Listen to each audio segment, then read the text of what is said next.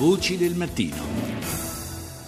Seconda parte di Voci del Mattino, ancora buongiorno da Paolo Salerno. Parliamo oggi di un settore che non conosce crisi, almeno stando alle stime che sono state diffuse recentemente, è quello delle agromafie. Il, le mani della criminalità organizzata sono sempre di più sul settore agroalimentare con un business in crescita del 10% lo scorso anno. Eh, per una cifra complessiva stimata di quasi 15 miliardi e mezzo di euro, una cifra davvero impressionante. Ne parliamo eh, stamani con eh, l'ex procuratore capo di Torino e attuale presidente dell'Osservatorio sulla criminalità in agricoltura, Giancarlo Caselli. Buongiorno. Buongiorno a voi e grazie.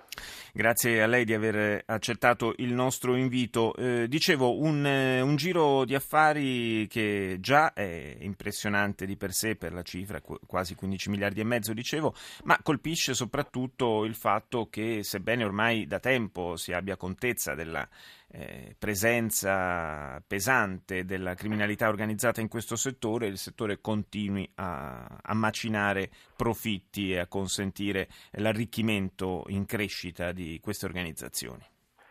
Eh, ciò avviene per il concorso di alcuni fattori. Innanzitutto la, virgolette, naturale espansività della mafia che non sta mai ferma, cerca sempre nuovi settori, nuovi mercati, nuove aree in cui inserirsi per moltiplicare i suoi profitti, accrescere il suo potere economico.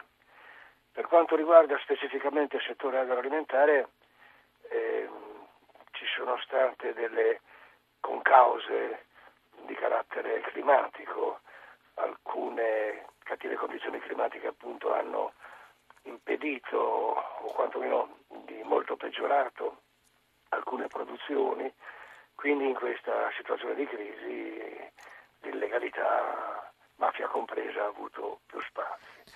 E ancora le restrizioni creditizie che sono una conseguenza della crisi economica certo. che purtroppo stiamo ancora attraversando, le mafie purtroppo per noi, purtroppo per gli operatori onesti, non soffrono di crisi di liquidità, e quindi le restrizioni creditizie non eh, riguardano le mafie.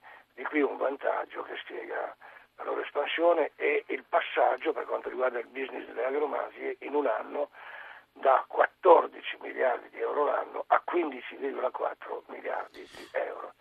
E comunque va ancora detto che il comparto agroalimentare è, secondo i tecnici, questa è la parola, un comparto freddo, eh, cinicamente, ma non cinicamente, realisticamente, mangiare si deve, non si può non mangiare.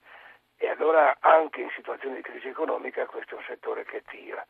Poi certo. quindi... in modo particolarissimo perché il nostro Made in Italy anche nell'agroalimentare è un'eccellenza, è un fiore all'occhiello, è qualcosa che ci viene invidiato. Ed è un tema particolarmente... fortemente imitato di qui il discorso delle contraffazioni, adulterazioni che aprono spazi certo. all'illegalità mafia compresa. Ed è un tema evidentemente di, di, particolare, verso il quale non possiamo che essere particolarmente sensibili nell'anno eh, dell'Expo 2015 dedicata proprio al tema dell'alimentazione. Dicevo, le agromafie peraltro non eh, gestiscono soltanto il, eh, le attività eh, per definizione illegali, quindi contraffazione, sofisticazione, ma sono presenti proprio in tutta la filiera, dalla, dalla produzione fino alla distribuzione, alla vendita e anche alla ristorazione.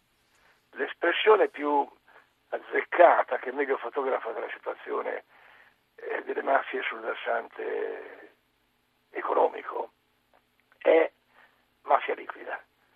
Come l'acqua tendenza, capacità di penetrare dappertutto, di insinuarsi ovunque, cercando oltretutto di assorbire con una specie di gorgo le attività oneste, rendendole più difficili, meno competitive. E allora anche per quanto riguarda l'agroalimentare, questo principio, questo profilo della mafia liquida vale con la conseguenza che non ci sono zone franche neppure nell'agroalimentare rispetto alla possibilità di una penetrazione, di, una, di un controllo da parte di organizzazioni mafiose. E, per usare uno slogan, dall'orto alla tavola, dal campo al mercato, tutti i settori della filiera possono essere interessati, sono volta a volta in un modo o nell'altro interessati alla produzione, alla trasformazione, al trasporto, alla distribuzione, alla vendita, alla ristorazione.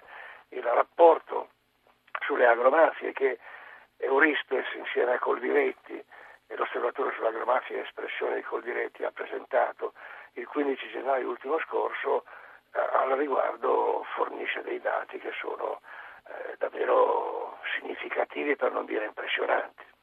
Per, diciamo che per eh, noi consumatori è praticamente impossibile evitare di contribuire in qualche modo all'arricchimento di queste mafie.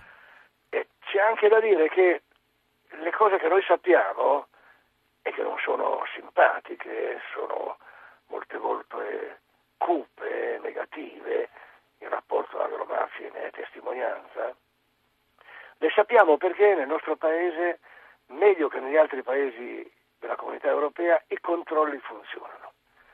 Merito degli organi, degli enti deputati al controllo, eh, dalle dogane alla Guardia di Finanza, eh, dalla forestale ai carabinieri, eh, dalla Polizia di Stato a tutti gli organismi poco tanto specializzati eh, dedicati specificamente a comparti di questo settore. I controlli funzionano. Eh, il problema poi è passare dal controllo alla, però all'azione, alla prevenzione in qualche modo. Certo, e, però i controlli tutelano in una certa mm. misura mm. il consumatore, però ci vuole anche ben altro, e cioè una legislazione più stringente. Eh, le norme ci sono, ma le pene sono basse e quindi la prescrizione è sempre in agguato e conseguentemente non spaventano, non hanno funzione deterrente più di tanto, bisognerebbe aggiornarle per così dire e integrarle con misure interdittive. Eh, la cessazione temporanea o eh, anche più eh, dell'attività produttiva eh, inflitta a chi non si sia ben comportato, abbia eh, così messo a rischio la salute del consumatore, la sicurezza eh, del funzionamento dell'economia di settore. Possiamo ecco, dire... L'interdizione fa più effetto molte volte che non la stessa certo. prospettiva di una galera che non arriva mai, anche perché il processo, lo sappiamo purtroppo nel nostro paese, non tempi. funziona e quindi mm. non fa quindi, una Quindi possiamo, possiamo, dire qualcosa di simile di quel, a quello che si sta facendo con eh, gli ecoreati probabilmente. Io ringrazio il Presidente dell'Osservatorio sulla criminalità in agricoltura, eh, Giancarlo Caselli, per essere stato con noi. Voci del mattino. Ci riallacciamo ora al tema che abbiamo affrontato poco fa con il presidente dell'Osservatorio sulla criminalità in agricoltura Caselli, parlando di, una, di, un caso pratico, cioè un gruppo di cooperative da anni impegnato per lo sviluppo della Calabria e nella lotta all'andrangheta.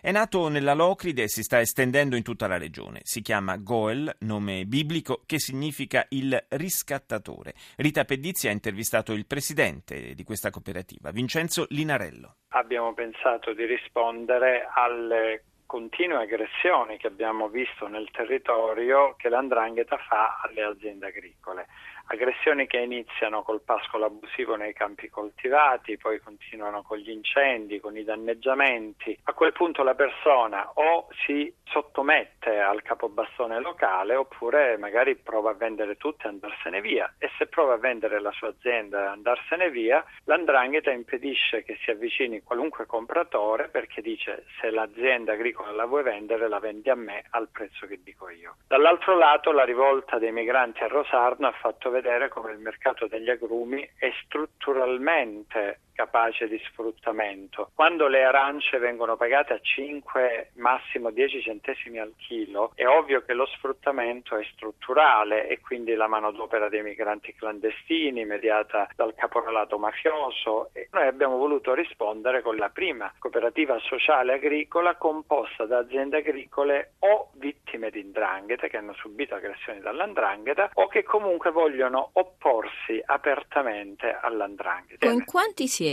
Allo stato attuale siamo all'incirca 25 aziende agricole, arriviamo a produrre 12.000 quintali di agrumi biologici, 10.000 litri di olio di oliva biologico, produciamo anche peperoncino biologico, cipolla biologica, miele, marmellate e vellutate. Abbiamo costruito una filiera che garantisce il giusto prezzo ai produttori. A fronte delle 5 centesimi al chilo che arrivano ad essere pagate nel nostro territorio, le arance per esempio noi garantiamo ai nostri produttori soci un prezzo minimo per le arance di 40 centesimi al chilo, 8 volte di più. Il messaggio è chiaro, se sei dalla parte giusta non solo fai la scelta giusta, ma vinci sul mercato. Noi dobbiamo mandare un messaggio chiaro che chi si oppone all'andrangheta non è una persona solo che ha fatto la scelta giusta, ma che ha fatto anche la scelta più conveniente. Però dall'altra parte ci sono dei segnali. Ovviamente le nostre aziende continuano ad essere intimidite. Noi abbiamo avuto tre mesi fa, grosso modo, una intimidazione pesante con una molotov a una delle nostre aziende agricole. Abbiamo imparato come Goella anche in altri settori in questi anni a rispondere con una forte mobilitazione e una forte visibilità, oltre che ovviamente con la vicinanza e la stretta collaborazione con le istituzioni, perché l'andrangheta ha paura del chiasso, della visibilità e quando vedono che tutta l'Italia si mobilita attorno alla vittima di un'intimidazione, loro fanno un passo indietro. La cosa straordinaria è vedere oggi produttori che non erano in prima fila contro l'andrangheta, che cercavano di star tranquilli, di tenersi buoni, diciamo così, i mafiosi, di non avere aggressioni, che oggi li vedi combattuti nella decisione se aderire o meno a Goel Bio. Alleandovi tra di voi state delegittimando l'andrangheta. Esatto, è la parola giusta. Noi vogliamo minare dalle fondamenta il motivo d'essere e in qualche modo di rimanere vittime eh, passive della, dell'andrangheta, dimostrando che invece c'è un'alternativa.